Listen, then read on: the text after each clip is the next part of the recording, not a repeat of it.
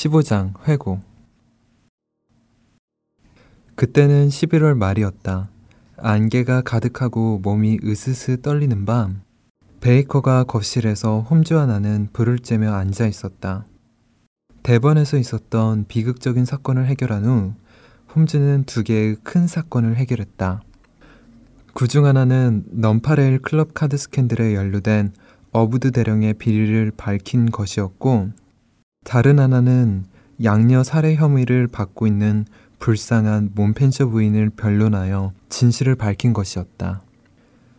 반년의 세월이 흐른 뒤에 밝혀진 바에 따르면 몬펜셔 부인의 양녀 카레레는 뉴욕에서 찾을 수 있었고, 그녀는 이미 결혼까지 잘 살고 있었다. 연거푸 어려운 사건 해결에 성공해 기분이 우쭐해진 홈즈를 졸라 나는 베스커빌가의 사건 전모를 자세히 들을 수 있었다. 사실 나는 기회가 오기를 오랜 기간 기다려왔었다. 홈즈는 동시에 여러 가지 사건을 생각하지 않으며, 또한 논리적이며 명철한 그의 정신은 과거의 사건을 기억하기 위해 현재의 임무를 미루지 않는다는 점을 잘 알고 있었기 때문이다. 그러나 그날은 마침 세계일주를 위해 헨리 경과 모티머 씨가 런던에 온 날이었다. 헨리 경은 정신적인 충격을 극복하기 위해 여행을 다녀오는 것이 좋을 것이란 조언을 받았고, 그날 오후에 두 사람은 우리를 찾아왔었다. 그래서 자연스럽게 그 사건을 화제에 올릴 수 있었다. 홈즈가 말했다. 그 사건의 경위는 말이지, 스테플턴의 처지에서 보면 사건은 단순하기 그지없지. 물론 처음에는 우리가 그자의 동기를 알 방법이 없었고, 알고 있는 것이 단편적인 사실뿐이라 사건이 몹시도 복잡하고 어려워 보였었지. 스테플턴 부인과 두 차례 더 이야기를 나누니 이제는 사건의 전모에 대해 모르는 것이 없게 되었다네. 비로 시작하는 사건 색인 목록을 살펴보면 이 사건에 관한 기록을 볼 수 있을 걸세. 그러지 말고 자네 기억 속에 있는 사건 경위에 대해 대략이라도 말해주면 안 되겠나? 내가 모든 상황을 다 기억하고 있는지 잘 모르겠지만 이야기해주겠네. 재미있게도 강한 집중은 과거의 사건에 대한 기억을 오히려 지워버리지. 자신이 맡게 된 사건을 완벽히 이해하고 법정에서 전문가와 대결할 정도의 노련한 변호사도 법정에 일, 이 주 정도 다니다 보면 그 일을 까마득히 잊어버리고 말지. 더욱이 내 경우엔 새로운 사건을 맡게 되면 그 새로운 사건이 그 전에 맡은 사건에 대한 기억을 밀쳐내지. 카레레 양 사건 때문에 베스커빌 사건에 대한 기억은 희미해졌다네.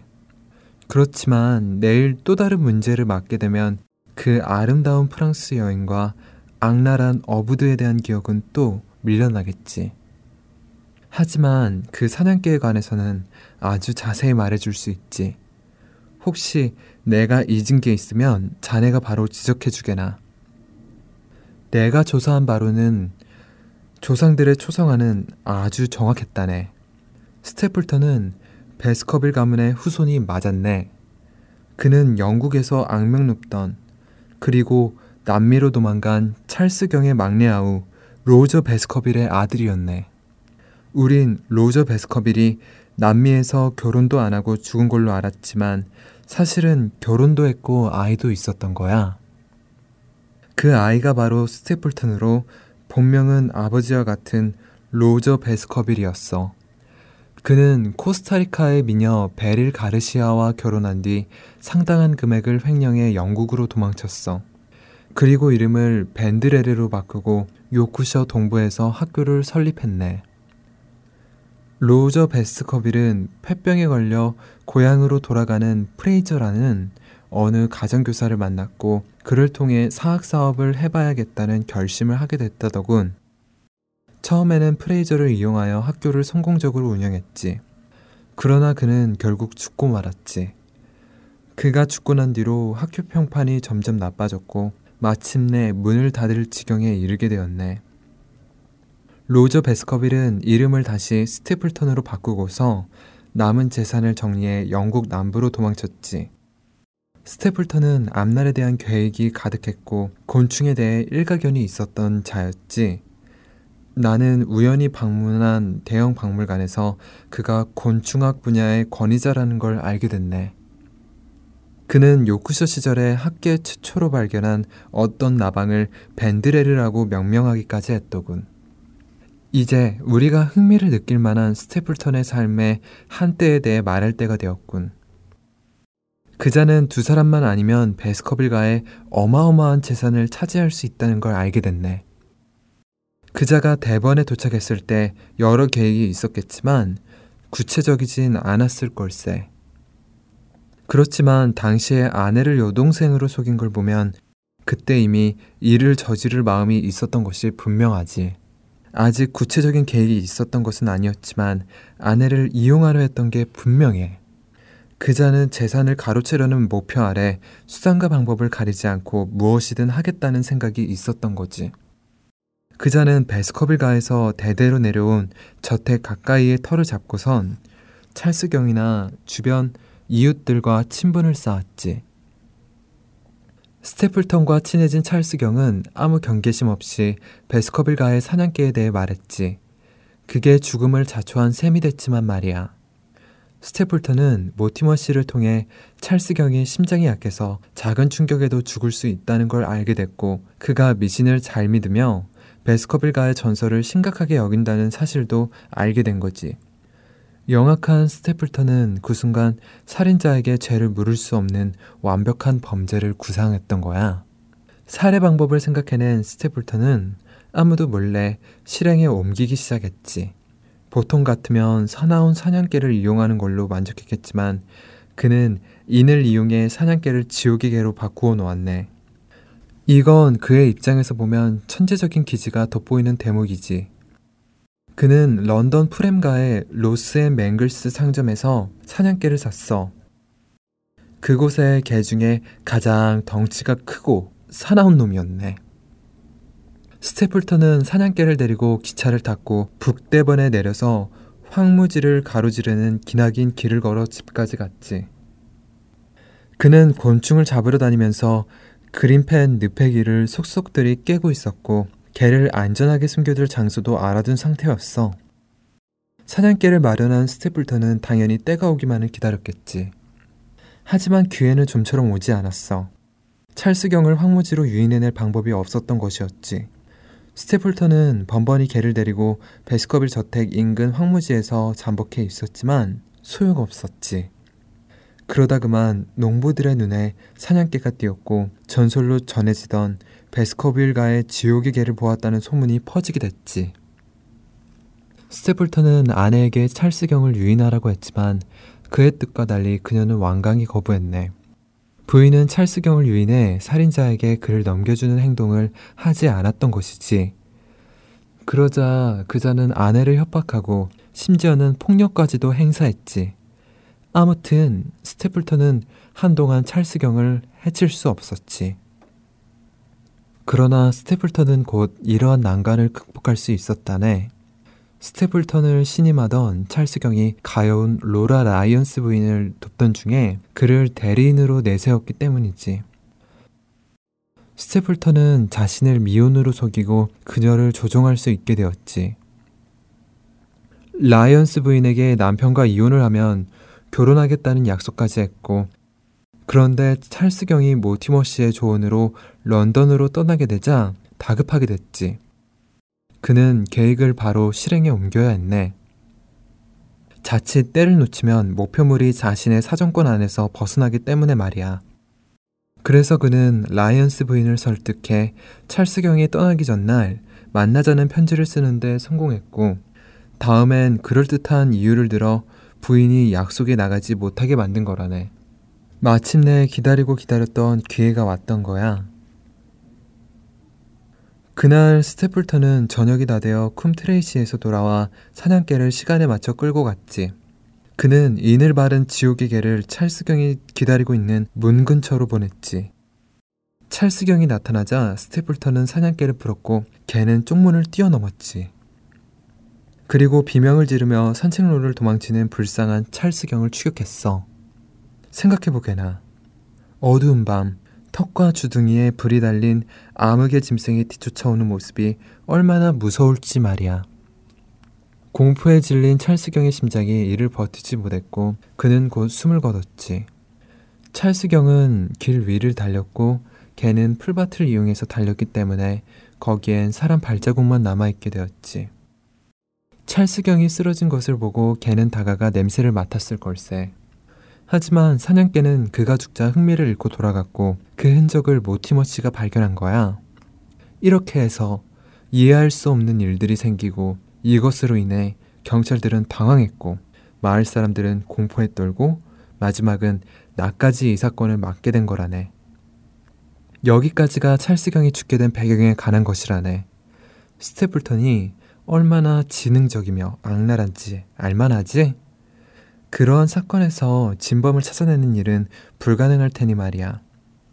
공범인 개가 주인을 배신할 염려도 없고 그 개기스러운 모습 때문에 목표를 달성하는데 더없이 효과적이었지. 이 사건에 연루된 두 여자, 스테플턴 부인과 라이언스 부인은 사건이 터진 뒤 스테플턴을 의심하기 시작했지. 스테플턴 부인은 남편이 찰스경을 죽이려 하는 음모를 알았고 사냥개의 존재도 알고 있었어. 라이언스 부인은 이러한 사실들을 알지는 못했지만 자신과 스테플턴만이 알고 있는 그 약속 시간 장소에서 찰스경이 사망하는 사건이 벌어진 것을 수상하게 생각했지. 하지만 스테플턴은 그녀들을 자신의 손아귀에 쥐고 있었기 때문에 걱정을 전혀 하지 않았어. 스테플턴이 생각했던 계획의 절반은 성공했었네. 하지만 더 어려운 절반의 임무가 남아있었지. 그는 캐나다에 있는 상속자의 존재를 몰랐겠지? 그러나 모티머 씨를 통해 그 사실을 알게 되었어. 그리고 헨리 베스커빌 경의 귀국 이야기도 자세히 듣게 되었지. 스테플턴의 본래 계획은 캐나다에서 오는 낯선 젊은이가 대번에 도착하기 전에 런던에서 그를 살해하는 것이었네. 하지만 스테플턴은 아내가 찰스경에게 덫을 놓는 일에 협조적이지 않자 그녀를 믿지 않게 되었지. 그는 자신이 부인을 조종할 수 없게 될지도 모른다는 생각에 부인을 혼자 두지는 못했지. 그래서 그자는 부인을 런던까지 데리고 왔던 거라네. 조사해보니 그들은 크레이븐 거리에 있는 맥스보로 프라이빗 호텔에 묵었더군. 이곳은 카트라이트가 증거를 모으기 위해 찾아갔던 곳 중 하나였어. 스테플턴은 호텔에 아내를 가두고 수염을 붙여 변장한 뒤 모티머 씨를 미행하여 베이커가까지 쫓아갔지. 그리고 역으로 노선벌랜드 호텔까지도 쫓아갔다네. 부인은 남편이 계획하고 있는 것을 어느 정도 알고 있었지. 하지만 비인간적으로 학대를 가하는 남편으로 인해 두려움에 가득 차 경고 편지를 쓸 수가 없었다네. 스테플턴 부인은 자신이 쓴 편지를 남편에게 들킨다면 자신도 위험해질 것을 알고 있었지. 그래서 우리가 아는 대로 그녀는 신문에서 단어를 오려내어 경고하는 편지를 만들어 그것을 몰래 헨리경에게 보냈다네. 편지는 헨리경 앞으로 보내졌고 이것이 경에게 보내진 최초의 경고가 되었지. 스테플턴은 헨리경이 쓰던 물건이 필요했네. 그래야 사냥개를 언제든지 풀어놓을 수 있으니 말이야. 그는 민첩하고 대담하게도 이 일을 바로 해결했지.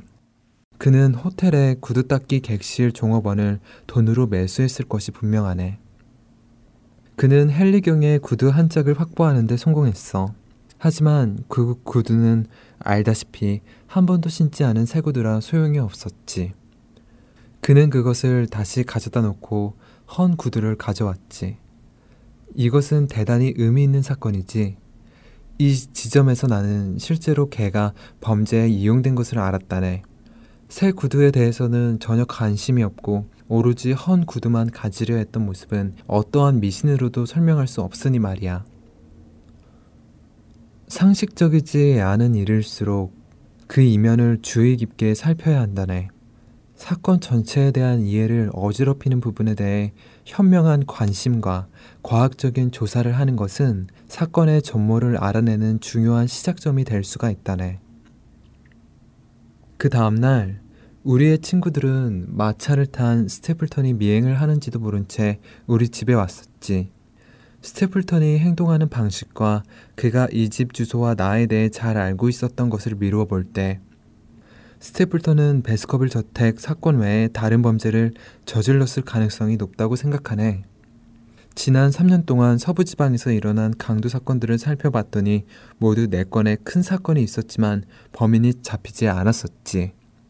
그중 마지막으로 발생했던 사건이 지난 오월에 포크스턴 저택 강도 사건이었다네. 이 사건에서는 복면을 뒤집어 쓴 강도가 자신을 놀라게 한 어린 소년에게 무자비하게 총을 쏘아 그 소년이 큰 부상을 입었었지. 스테플턴은 줄어드는 재산을 어떤 식으로든 보충하려고 이와 같은 범죄를 저질렀을 거네. 사실 여러 해 동안 그자는 매우 위험한 인물이었지.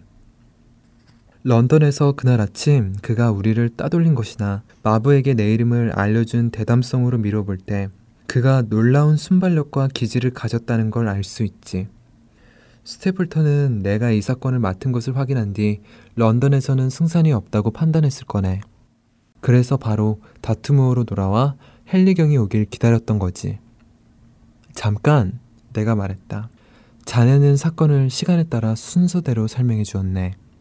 그런데 말이야, 주인이 없는 동안 사냥개는 누가 돌봤지?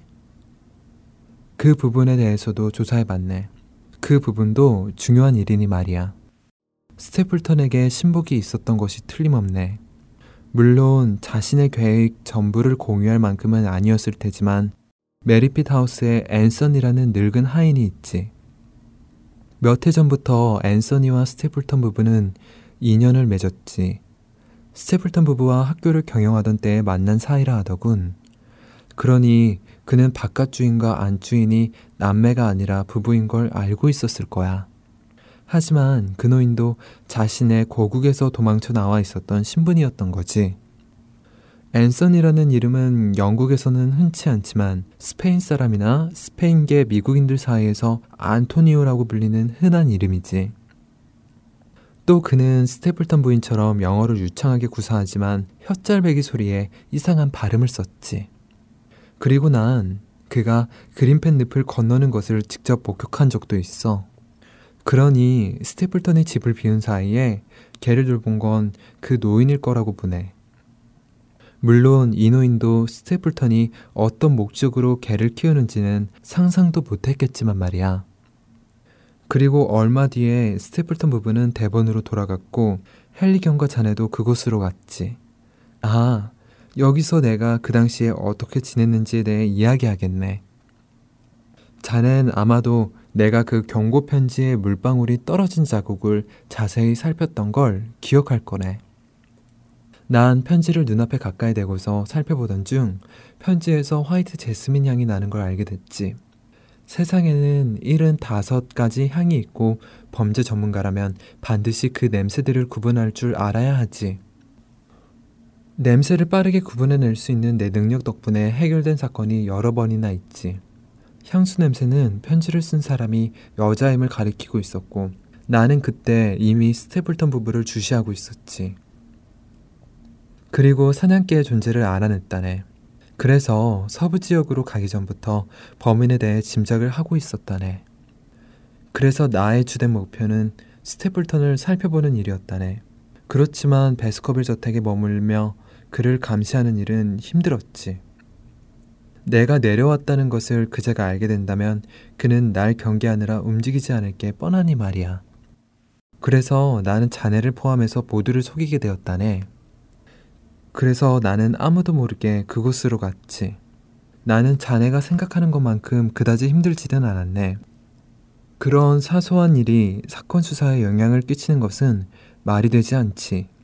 사실 대부분의 시간은 쿰 트레이시에서 보냈어. 그리고 가끔 현장을 살펴봐야 할 때만 황무지에 돌 오두막을 이용했지. 나는 카트라이트와 함께 그곳에 내려갔었는데 그 아이는 시골 소년 행세를 하며 나를 도왔었지. 그 아이는 나에게 음식이나 셔츠 등을 가져다 주었어. 그리고 내가 스테플턴을 감시할 때 그 애는 나 대신 자네를 지켜보고 있었네. 그래서 내가 모든 상황을 통제할 수 있었지. 전에 말했듯이 난 자네 편지가 베이커가에서 쿰트레이시로 바로 배달되도록 해놨었기 때문에 늦지 않게 자네 편지를 확인할 수 있었고 그게 수사에 큰 도움이 됐지. 특히나 스테플턴이 우연히 자신의 진짜 이력을 말한 게 결정적이었어. 그 때문에 그들 부부의 정체를 알게 됐고 내가 어떻게 행동을 해야 할지도 알게 되었지. 하지만 베리모어 부부와 탈옥수 셀든의 관계 때문에 상황이 조금 복잡해졌는데 이건 자네가 잘 정리해줬지. 물론 내 눈으로 직접 관찰하고 나니 나도 자네와 같은 결론을 도출하게 되었고. 자네가 황무지로 날 찾아왔을 때 이미 난 사건의 전모를 완전히 파악하고 있었네. 하지만 배심원단에게 확신을 줄 만한 증거를 확보하지는 못했었지. 스테플턴이 헨리경을 죽이려다 탈옥수 셀든을 죽게 만들었네만 그 사건에서도 살인 혐의를 입증하는데 도움이 될 만한 것이 없었지.